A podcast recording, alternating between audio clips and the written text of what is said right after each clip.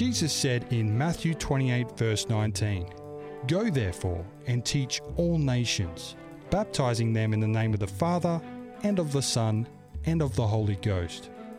Welcome to Go Teach All Nations, bringing you Christ's teachings through Australian and international speakers. And here is today's presenter, Orion Carr.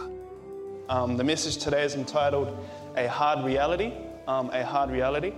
And um, I just invite you to bow your heads with me as we pray. Our Father in heaven, Lord, I just want to thank you so much for giving us the light of your word. Thank you for enabling us to even understand your word through your Holy Spirit. And Father, I just want to pray that as we open your word, you may, even, you may teach every single one of us wondrous things out of thy law. Father, and we recognize because we have to ask you that that we are so weak and feeble to even understand your word without your spirit. And so, Father, take our lives and let them be consecrated to you and speak to our hearts, speak to my heart, Lord. And may heaven be uplifted and may Christ be uplifted here today. So I pray in Jesus' name. Amen. All right, we're going to begin. The first thing I always ask before I start is make, uh, please, if you don't have a Bible, please get a Bible. Because the last thing you want to be doing is reflecting the words of a man. Amen? Amen? You don't want to reflect the thoughts of another man. You don't want to be going away reflecting what another person says. Because we're told in the book Gospel Workers, page 127. Gospel Workers, page 127 says, The spirit in which we come to the investigation of the scriptures will determine the character of the assistant at your side. It says, Angels from the world of light will be with those who, in humility of heart, seek for divine guidance. But it says, But if the Bible is open with a reverence, with a spirit of self sufficiency, if the heart is filled with prejudice, Satan is beside you and he will set the plain statement of God's word in a perverted light. Do you know how deep that is? You could actually sit down, read the Bible, and just because you enter upon it, or I enter upon Bible study with a heart filled with pride, because I might know so much, with the heart feeling that I don't need to learn from anybody else, or I don't even need to learn from Jesus. I know that verse now. Satan can literally sit beside you and instruct you and pervert that very verse. And so, this is why God is so good to give us His Holy Spirit to guide us into all truth. Amen? We're going to begin in the book of Ezekiel, chapter 28. Ezekiel, chapter 28. The, the, the topic that we're dealing with today is a topic that is an experience that I believe that God has really been showing me. And it's not something that I'm trying to give some intellectual sermon or some intellectual discourse or some wonderful thing. And, brothers and sisters, the goal of giving messages is not just to wow the crowd. Did you guys catch what I said? The goal of having messages is not for, for people to come and just to get wowed and oohed and ahed. Because we've been wowing, oohing, and ahhing for hundreds of years, and Christ still was not here. But the real message is Christ is trying to bring us, as Jeremiah 6 says, to those old paths, to the old truths, to the simple truths that we know and yet fail various, very, many, many times in our experience to exercise and to live. Amen? So, Ezekiel chapter 28, we're going to deal with this topic of a hard reality. What happened in the great controversy from the beginning that brought, brings a hard reality to 2013 and to planet Earth today? Ezekiel chapter 28, are we there? Ezekiel chapter 28, by the way, I've got the bookmark. Amen. Ezekiel 28, verse, we're going to begin at verse 12. Are we there? The Bible says, Son of man, take up a lamentation upon the king of Tyre, and say unto him, Thus saith the Lord God, Thou sealest up the sum full of wisdom and perfect in beauty. Now, I want us to go to verse 14. It says, Thou art the what? The anointed cherub that covereth, and I have set thee so. Thou wast upon the holy mountain of God. Thou hast walked up and down in the midst of the stones of fire. So, this covering cherub, who are we speaking of here?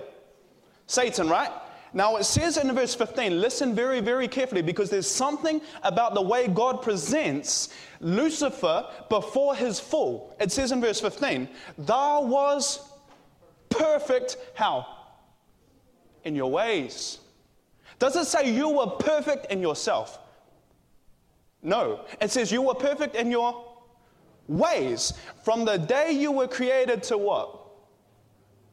Iniquity was found in you. So now we see that Lucifer, this covering cherub, he was not just perfect in himself, he was perfect in his ways. Go to the book of Exodus, chapter 28. In Exodus 28, God gives a, a, clearer, a clearer description of the function or what a covering cherub did. Now, in order to understand the covering cherub, we need to go to what service? The Seventh day Adventists, come on. The sanctuary, amen. And where do we find a covering cherub? In the, in the sanctuary, in the most holy place, amen. Exodus chapter 25. Exodus chapter 25, actually. Exodus chapter 25. Exodus chapter 25. Now let's have a look at the role of the covering cherub because when we understand what happened in heaven and what happened in Eden and how this great controversy has been transpiring from times past even to times present, then we can understand how can we deal with this rebellion and this lie and the lies that Satan is bringing here to planet Earth. Exodus 25, we're there. The Bible says, beginning at verse 18, and thou shalt make two what? Cherubims of gold, of beaten work shalt thou make them in the two ends of the mercy seat. Verse 19, make one cherub on, the, on, on one end, and the other cherub on the other end. Even of the mercy seat shall you make the cherubim on the two ends thereof. Verse 20, what does it say? And the cherubim shall stretch forth their wings on high, doing what? covering the mercy seat with their wings, and their faces shall look one to another toward the what? Mercy seat shall the faces of the cherubim be. So are these covering cherubs on the ark? Amen. Now, where were their faces headed towards? Each other and the mercy seat. Amen. Now, read verse 21. What was underneath the mercy seat that the covering cherubs were looking towards. Verse 21 says, And thou shalt put the mercy seat above upon the ark, and in the ark, so this is inside the ark, amen?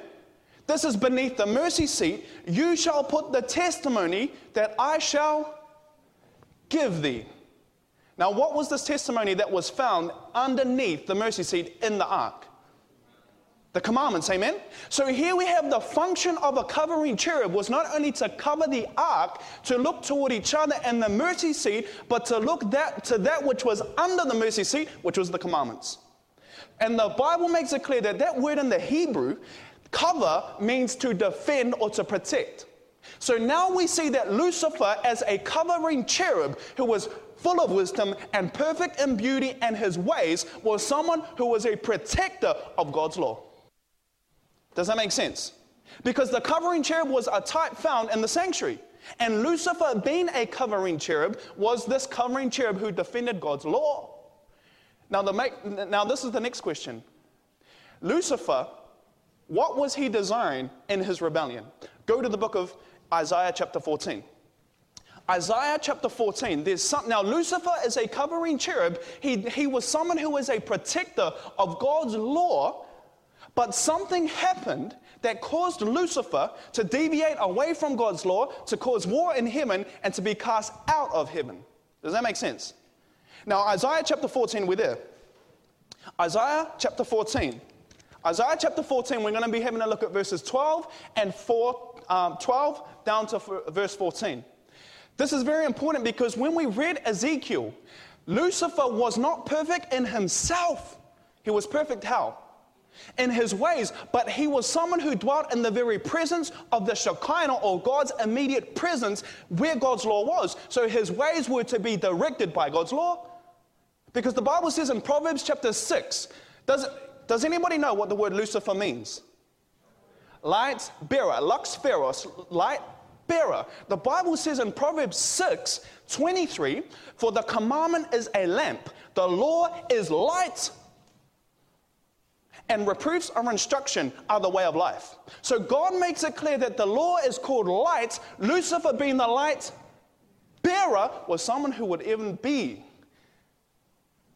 a person who walks in God's law because he's bearing the light. He was not that light, but he was bearing the light. It makes sense, right? Because he dwelt in God's presence. And he was a protector of that very law and a defender of the law. But what happened? Isaiah chapter 14, are we there? The Bible says, beginning at verse 12, read it with me. How art thou fallen from heaven, O Lucifer, son of the morning? How art thou what? Cut down to the ground, which didst weaken the nations. Verse 13, for thou hast said, Where? In thine heart or mind, I will ascend into where? Heaven. I will what? Exalt my throne above the stars of God. I will sit also upon the mount of the congregation on the farthest sides of the north. Verse 14, I will ascend above the heights of the clouds. I will be what? Like the Most High. Lucifer said, I will exalt my what? My throne, right? Lucifer's got an eye problem, right? He's got an eye problem. Literally. Lucifer has an eye problem, right? Because all he's saying is, I, I, I, I. And so now we see Lucifer's focus was lost from God, who is the I am, and went to himself.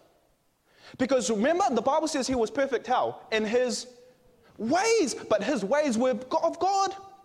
That's why he was perfect, not because of himself, but then he lost focus of the very person keeping him in line, which was God, and he walks and starts deviating.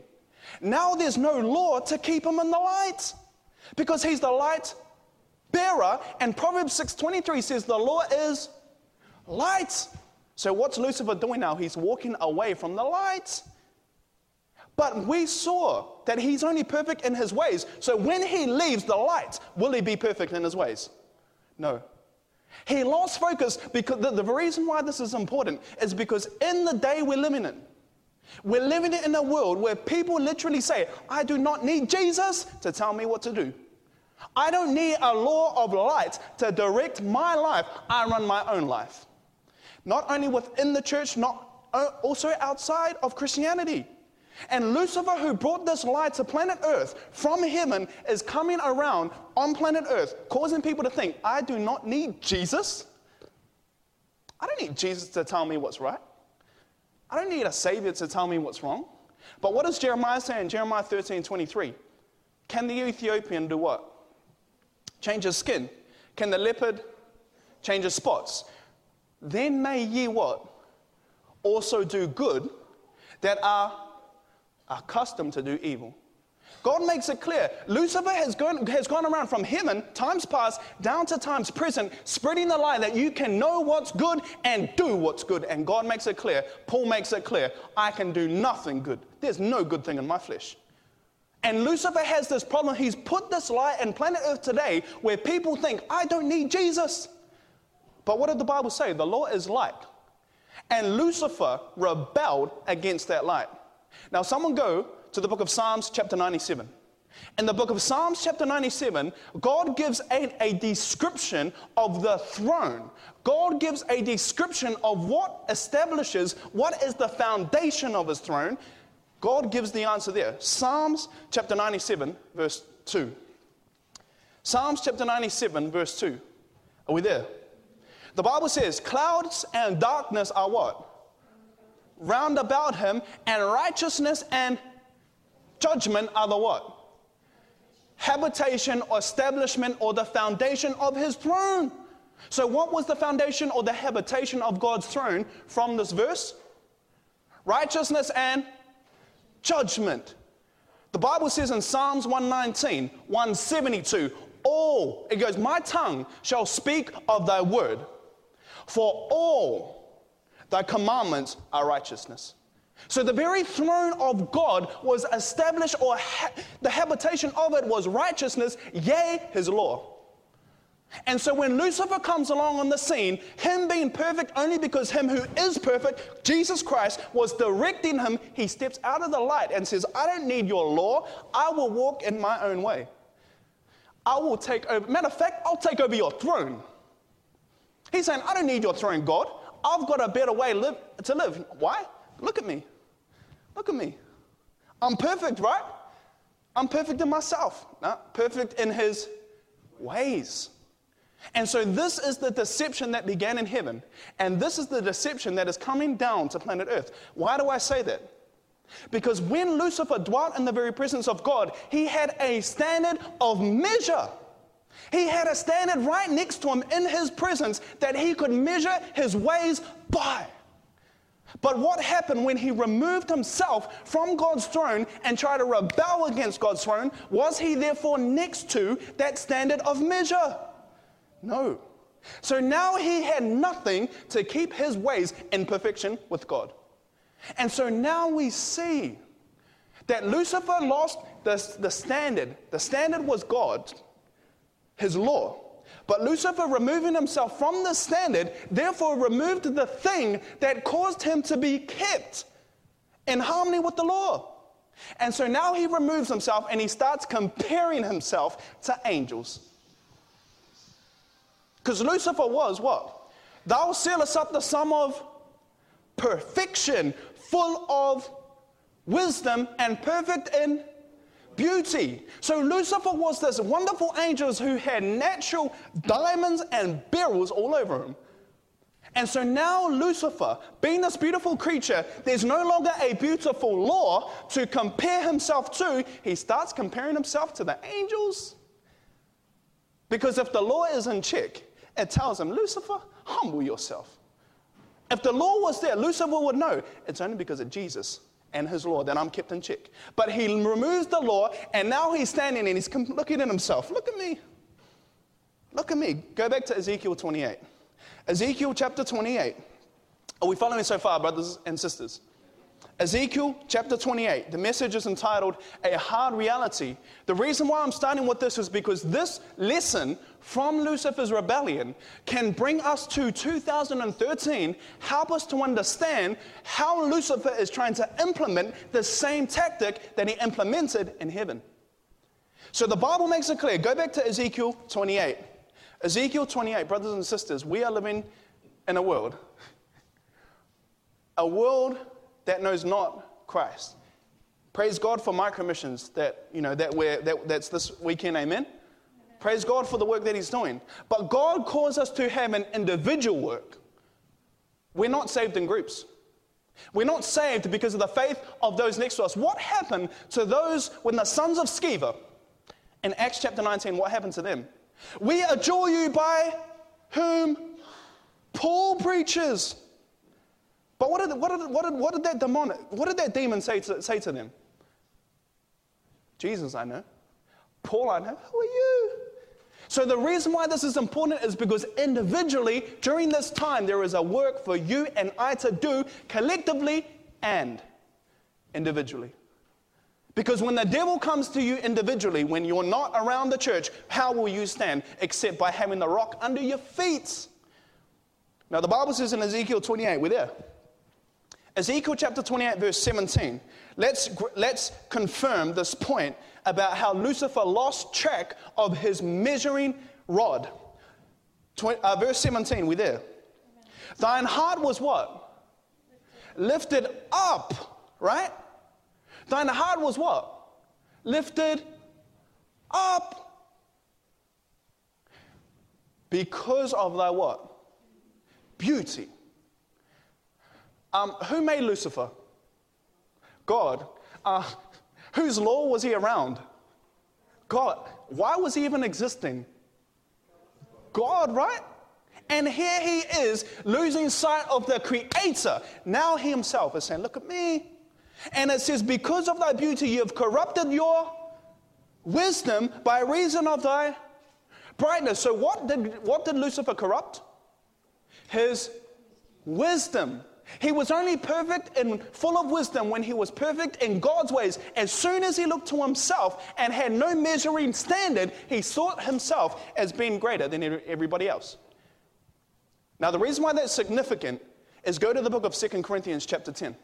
2 Corinthians chapter 10, especially in the times we are living in, the time we live in, the times we are living in, this principle of having something to compare ourselves to is significant. You're going to see why. 2 Corinthians chapter 10, 2 Corinthians chapter 10, and we're going to have a look at verse 12. Lucifer brings, Lucifer's, I want us to hone in on this point. Lucifer began next to the throne of God, next to the Shekinah glory. But he recognized that only by walking in God's perfection, his ways, will he be kept in the light. But then he lost sight of God's standard and started looking to himself. And because he had no standard, he looked to himself and compared himself to those around him. Because he was full of wisdom, perfect in beauty. He was the sum of perfection. So when he looked from himself to the angels, they were down here, he was here. And so and then when he looked at himself, he started, his heart was lifted up. And now God brings this point out clearly. This is why. This, this lesson, you're going to see, we're going to see why this lesson is significant, especially in 2013. And we're there, 2 Corinthians chapter 10, and we're looking at verse 12. Are we there? Are we there? I want to make sure, guys, just to be clear, that this is, I don't, I'm not, I don't like it just to be Mr. Preacher, Preacher, Preachers, and everybody, you know, just listens, right? It's, it's, it's, it's a study, amen? It's a study. We study to show ourselves a proved unto God, workman that need not be, needeth not be ashamed, rightly dividing the word of truth. Amen? So the Bible says in 2 Corinthians 10 12, we there. The Bible says, For we what? We dare not make ourselves of the number or compare ourselves with some that what?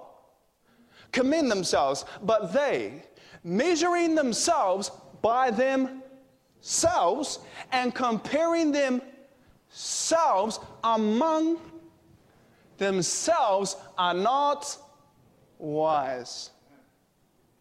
Brothers and sisters, do we catch the transition from Lucifer in heaven down to Lucifer causing the minds of man, even Christians, to deviate from God's law? Because the reason why is that we have people that look to themselves and they look to Christians next to them and they say, I'm not as bad as that guy. I don't do that. I don't go here. I don't do this. I don't do that. I don't do this. Measuring themselves by themselves. And Jesus says, You are not wise. And this is so important because that deception is satanic right from the pit of hell. The fact that we can go around comparing our Christianity to the Christian next to us, comparing our Christianity to someone who might not even know the name of Jesus. And we have the audacity, brothers and sisters, I'll go to take it even so far, comparing ourselves to great evangelists, comparing ourselves, mimicking the way preachers preach, idolatry in the church, looking to people just because they have X, Y, Z degrees behind the name. We are not called to look to any man but to Jesus Christ. What does the Bible say? Let this mind be in you, which was also in Christ Jesus. Philippians 2 5. And the reason why this is significant is because we're living in a time. Go to the book of Revelation, chapter 11. In the book of Revelation, chapter 11, God gives his people the message that is so critical for the specific time in Earth's history. Because, brothers and sisters, we're told in early writings, page 63, early writings, page 63, it says, There are many precious truths contained in the Word of God. Amen? There are, are there? Amen. Amen. But it is present truth that the flock needs now. Subjects such as the sanctuary in connection with the 2,300 days. The commandments of God and the faith of Jesus are perfectly calculated to unite the flock to sanctify the flock, to give certainty to the glorious future. This is our message that whatever we preach, we are called as Seventh day Adventists to prepare a people to stand, to stand true to Jesus during the judgment. Is that our message? Three angels' messages? Fear God and give glory to Him. Why? For the hour. Why is the reason that God calls us to fear Him and give glory? Because the hour of judgment is come. Now we go to the book of Revelation, chapter 11. What is it signif- What is so significant, especially to this church, this movement, that God designs us to understand about this message of a hard reality? Revelation chapter 11, are we there? The Bible says, and there was seen in his what? And the ark and the temple in heaven was what? Oh, Revelation chapter 11, sorry. Revelation chapter 11, sorry, I might have got the verse wrong. Verse 19. And the temple of God was what? Open in heaven, and there was seen in his temple the ark of his testament. And there were what? Lightnings and voices and thunderings and earthquakes and great hail. So what has been what scene has been presented in this verse? The temple of what God is open. What day? In the sanctuary service was the temple of God, was, was the most holy place where the ark was into it. What day? The day of atonement. So, the only day which the most holy place, the door, according to Revelation chapter 3, verses 7 and 8, the key that Christ had to open that door which no man shutteth, and to shut that door that no man can open.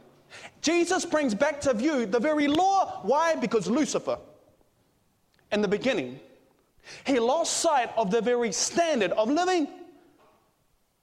And not only about the standard of living, he lost love for Jesus.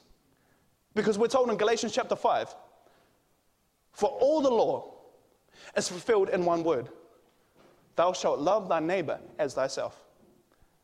Amen? The law is a law of love. How can, I be, how can a spouse be married to a spouse and still break the covenant promise? How can they? That doesn't make sense, right? The only reason they would is because they have lost love for the spouse or they don't have love. It's like forcing someone into a marriage in which they themselves don't want anything to do with it. Could you imagine that? Someone handcuffing your hands, putting you into a, a, a big mansion. Oh, no, no, it's a mansion. Oh, it's a pool. It's all this. It's okay. Like you've got all the wonderful pleasures, but you still don't love them. Right? Let's say you got handcuffed with another spouse. Marry each other. You were like, yeah, right, man. As if, right? You'd be like, I don't even love them. And so, in the same way that God has called his people to keep his commandments through faith and through love, this is why this message of the judgment, the, the temple in heaven opening is so significant because the very great controversy, uh, the very great controversy we're in and the very reason why that temple has to be open is because the temple itself in heaven, when Christ was in heaven that time and Lucifer rebelled, his whole attack was on God's law and God's character. And so, the very end of the great controversy, it just makes sense that God has to restore honor and authority and love in his law. And he's going to do that through a people that keep the commandments of God and have the faith of Jesus. Does that make sense? Amen. Go to the book of James, chapter 2. How are we going for time? Sorry, man. I, I actually looked at that clock in the beginning. I was like, dang. I, I looked at it I was like, I haven't even, I haven't even preached at all. But time's still the same, man. So, does anybody have the time on them? Sorry? Cool, cool, cool. All right, cool. Cool. James chapter 2. James chapter 2. James chapter 2.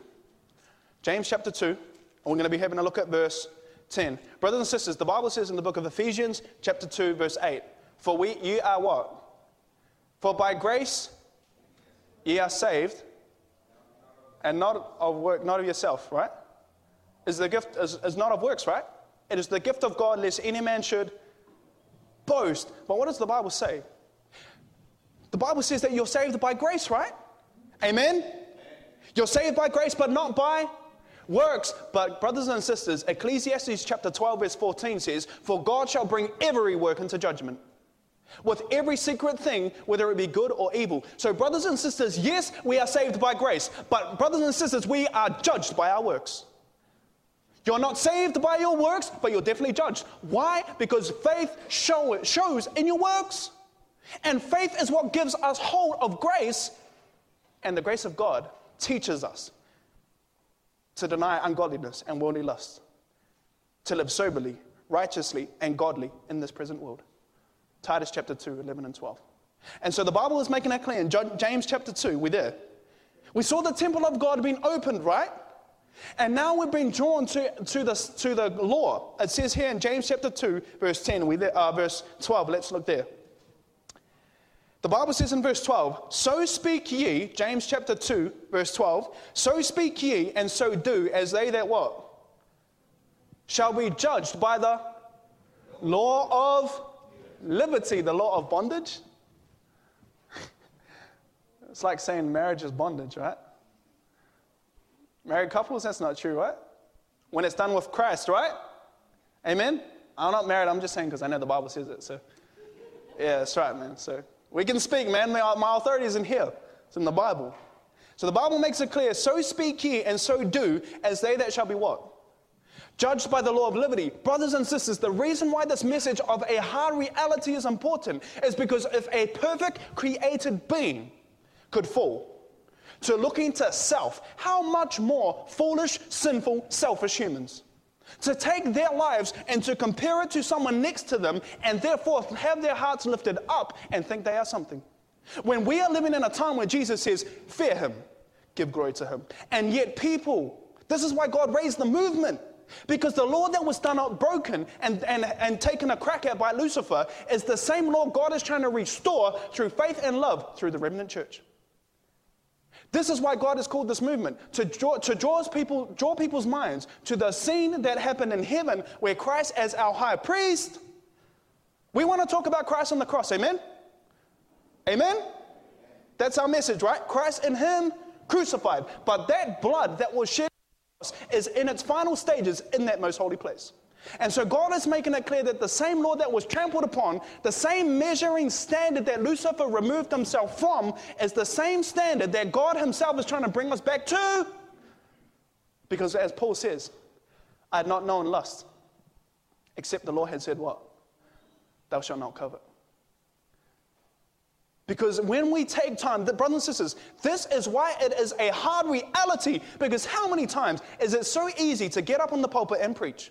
How easy is it to get up and just to speak wonderful things in front of other people? But how hard is it to sit down and to look at myself and say, Lord, search my heart.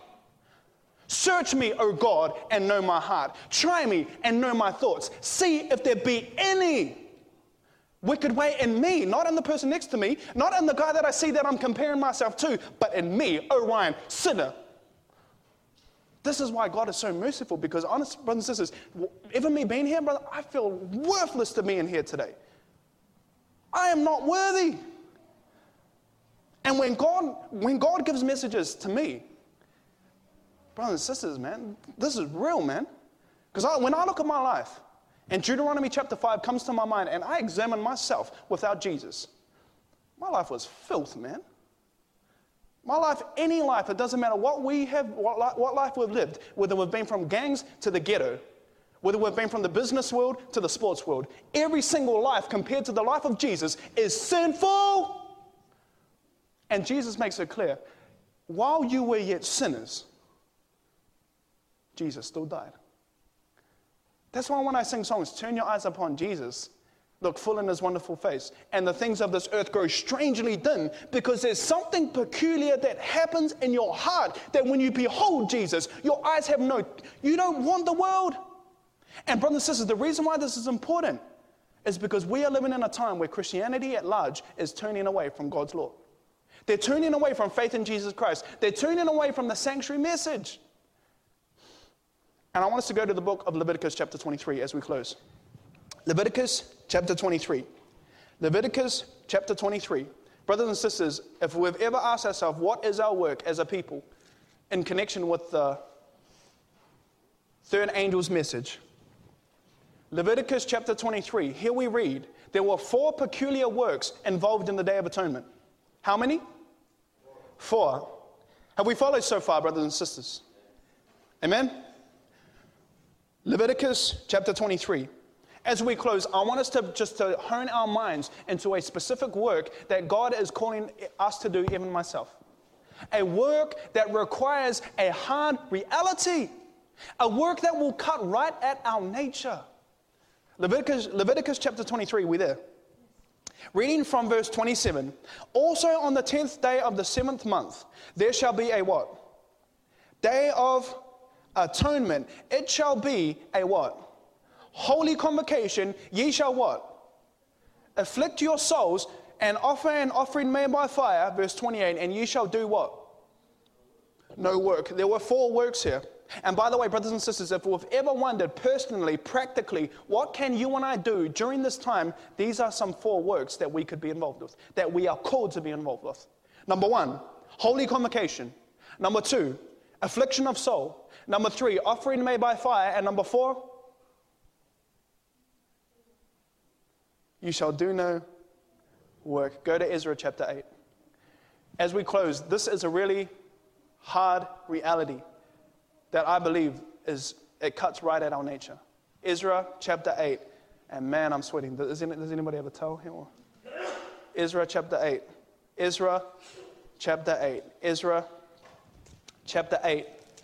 God called us to the affliction of one soul. There is much to be said on the topic of affliction of souls.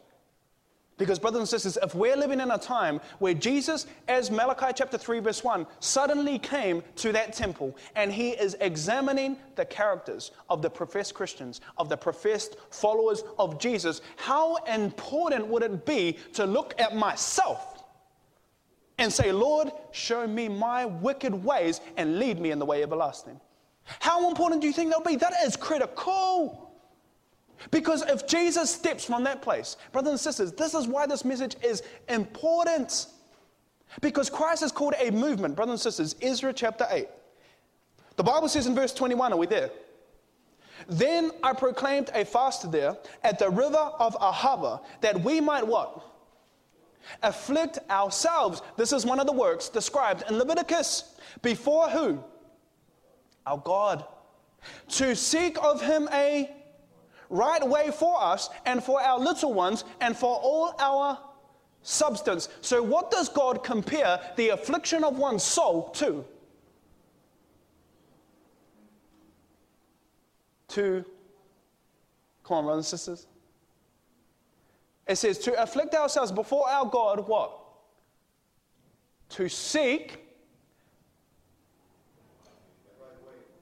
of Him a right way for us, right? So the affliction of Saul makes sense. Why? Because when that temple was open and the ark of his testament was brought to view, and God's people from 1844 onwards understood that they have their characters examined. It's not about this is works, this is works, because Jesus makes it clear that we are to love him and then keep his commandments. Love is shown in obedience. And so God makes it clear that this time we're living in is a hard reality. It's a hard reality. Because how hard, it's so easy to look at myself and then look into the person next to me and have my heart lifted up. Brothers and sisters, I want to read a quote. This is going to blow your mind. Trust me. This quote blew my mind. Trust me, man. It's like a bomb, man. You know, we, we, we think about little grenades. This is atom bomb, man. Atom bomb quote. It says in Miss, um, Thoughts from the Mount of Blessing, page 79. Brothers and sisters, how, uh, quick question. When we think of people that compare themselves to others, what group of people in the New Testament do we usually think of? Pharisees, right? Does everybody, did everybody hear that? The Pharisees, right? So we usually denote people that compare themselves to others as what? Pharisees. But this quote is going to show us something deeper. Listen very carefully. Um, Thoughts from the Mount of Blessing, page 79, paragraph 1. While the Pharisees claimed to be very jealous for the honor of the law, self glory was the real object which they sought. And Christ would make it manifest to them that the lover of self is a transgressor of the law. Listen carefully, man. This is deep, man. But the principles cherished by the Pharisees. So, who are we talking about? The Pharisees are such as are characteristic of humanity in all ages. So, the, the characteristics that the Pharisees had of comparing themselves to those around them and therefore being called unwise is, has been present in all ages. So, it's not just the Pharisees, right? So it says, this, this, is, this is killer, man. The spirit of Pharisaism is the spirit of human nature. Did you catch that? The spirit of Pharisaism is not just those guys in the religious, in the religious circles, it's the spirit of human nature. So that tells us even if I am unconverted, even if I might con- not consider myself a Pharisee, I, if I am not converted and I am not of Christ and I am still acting in my human nature, I'm a Pharisee. Did you catch that? We might say, I don't compare myself to other people, but if we allow our lives to rule us during this time of judgment, we are Pharisees. The, it makes it clear if the spirit of human nature is not taken over by Christ's divine nature, then what are we? We're Pharisees, right? To me, that was deep because I said, oh, I don't compare myself, right? I don't compare myself. I'm cool, man. I'm still humbling myself before God. But if Christ's divine nature does not become a part of our life by faith, this is where our lives went up. As we close,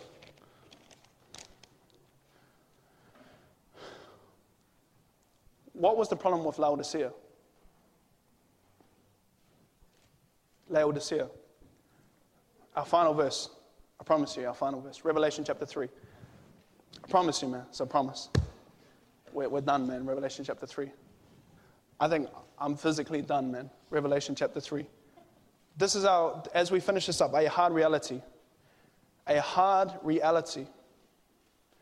And, brothers and sisters, this is why the Sabbath was so important. Because when you read the Great Controversy, right? What was one of the reasons why the Sabbath was given? It was to ever keep in men's mind the distinction between man as the creation and God as the creator. Therefore, there was a, there was a difference. There was always Christ was lifted up, man was lifted down.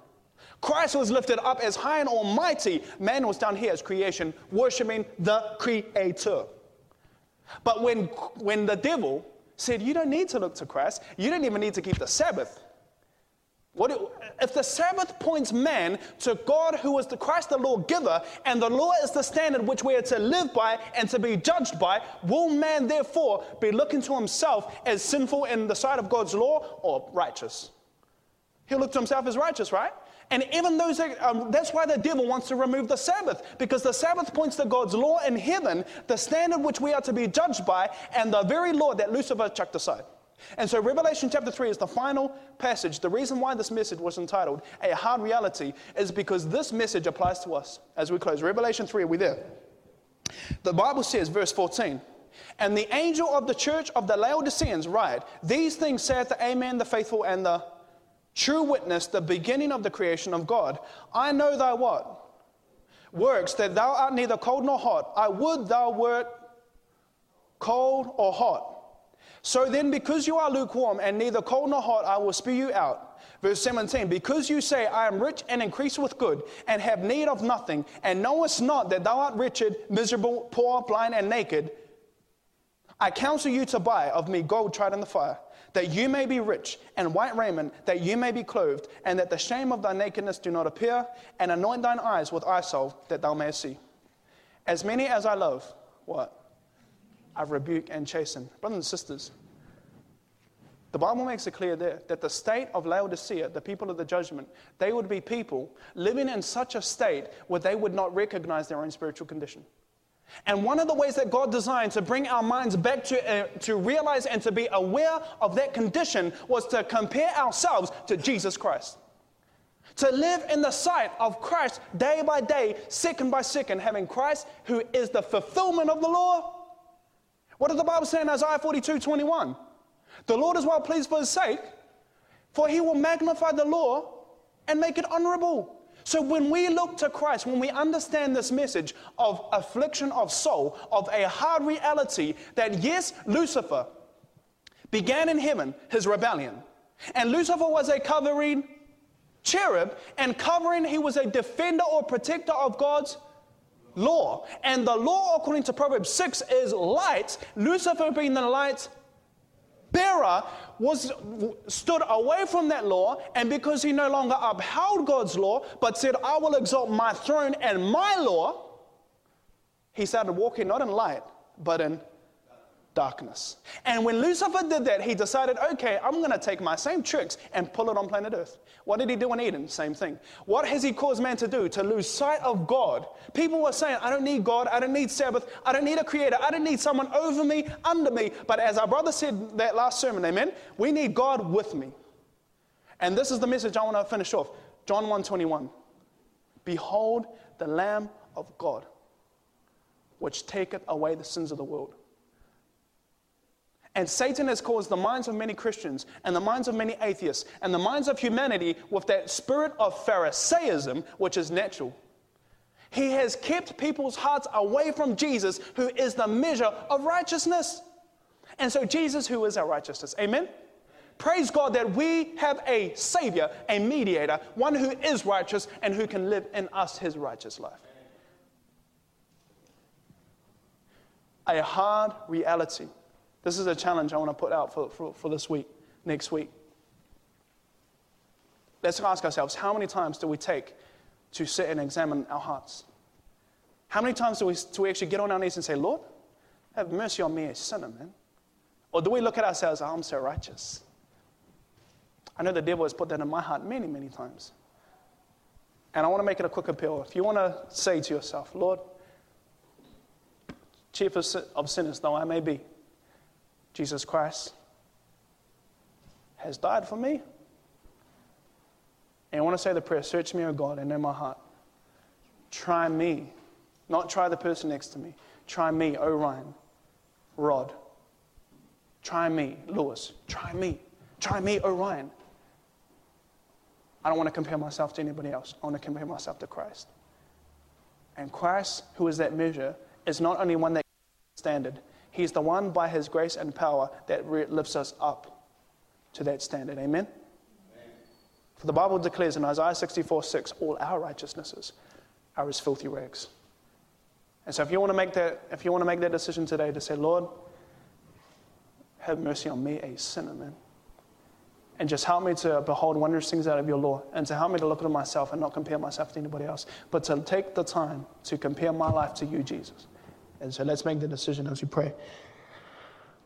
Father in heaven, Lord, man, you're so merciful, Lord. And Father, truly it is a blessing and it is truly an honor to even be called a servant of the Most High.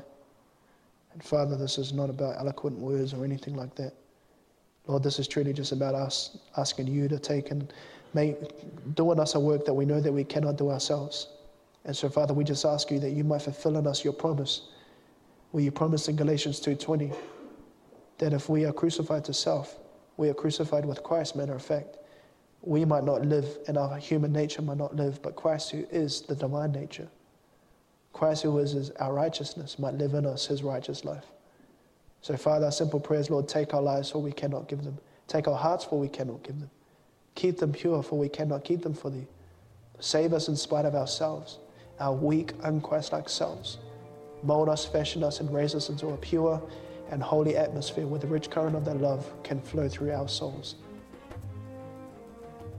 Because, Father, we claim the promise of that says in your, that is your, the pen of inspiration says that nothing is apparently more helpless yet really more invincible than the soul that feels its nothingness and relies wholly on the merits of the Savior.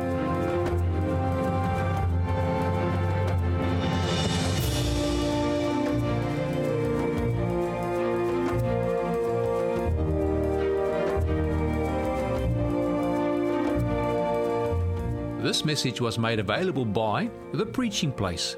For more resources like this, visit their YouTube page Preaching Place AUS.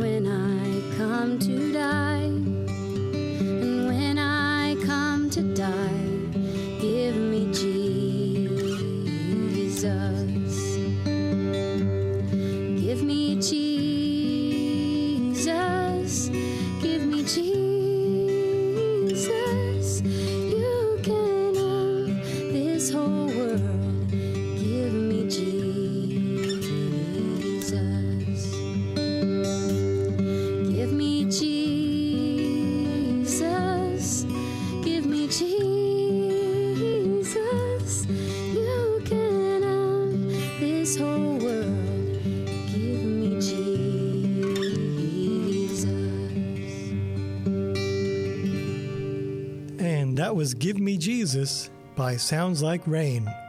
Up next, Unfathomable from Carly Fletcher's album No More Goodbyes.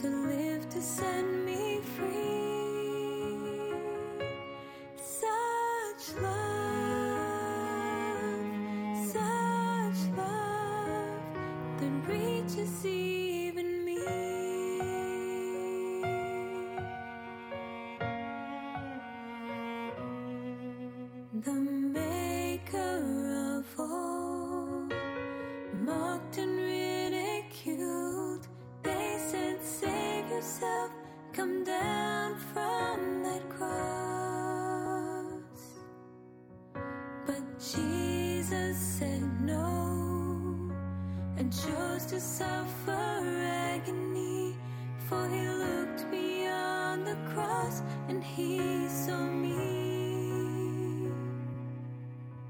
Unfathomable, how can we comprehend the depths of his?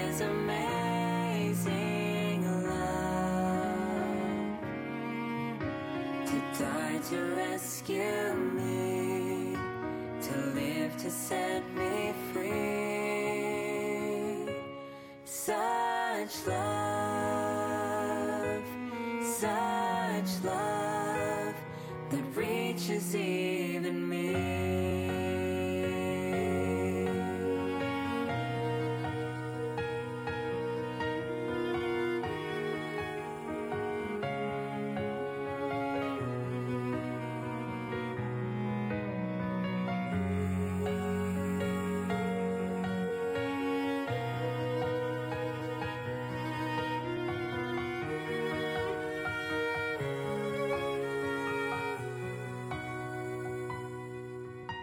The first and the last.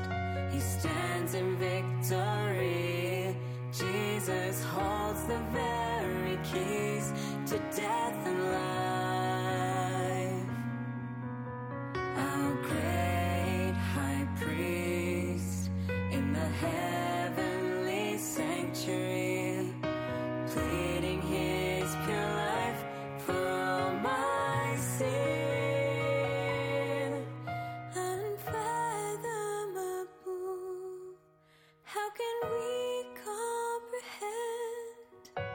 The depths of his amazing, amazing love? To die to rescue me, to live to set me free. Such love,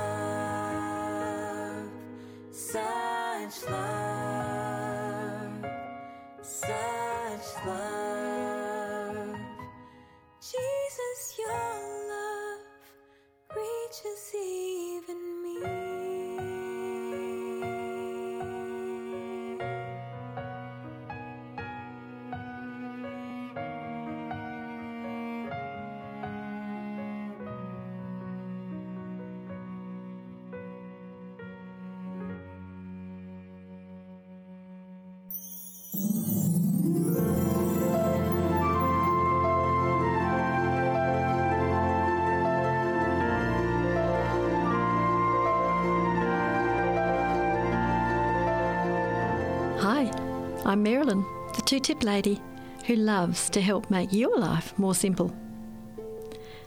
Have you ever watched kids at a playground, whizzing down the slippery dips, swinging on the ropes, whooping and hollering while having fun? Have you ever felt just a bit jealous? Well, the other day, dear husband simply couldn't resist the urge to swing on the ropes and zoom down the slippery dip, hollering as he went. We often both wonder what it's going to be like when we really grow up. Is it when you're a, an esteemed science teacher? Is it when your hair's going grey? Is it when your eyesight's not so good? Is it when your knee hurts but you don't whinge about it? Is it when your kids are paddling their own canoes off in their own oceans? Is it when you have 10 grandkids? I don't know. I guess we'll know the answer one day, but meanwhile, we're going to keep acting like kids. Well, at least sometimes. So, my two tips today are really simple. Here's the first do something fun today. Something you're going to feel a bit silly doing. Why? Because in Proverbs 17:22 we're told that a cheerful heart is good medicine. And most medicine has side effects you don't really want to think about. But this is all good medicine, so take it. Ready for tip number 2? Here it is. Do something for someone else today. That would be marvellous complementary medicine, and you'll feel so good. You'll want to put these two tips into practice every single day. What are they? Tip number one do something fun today. Tip number two do something for someone else today. Simple tips? Yes. But feeling good after you've done them is simply guaranteed. That's it from the two tip lady who loves to make your life more simple.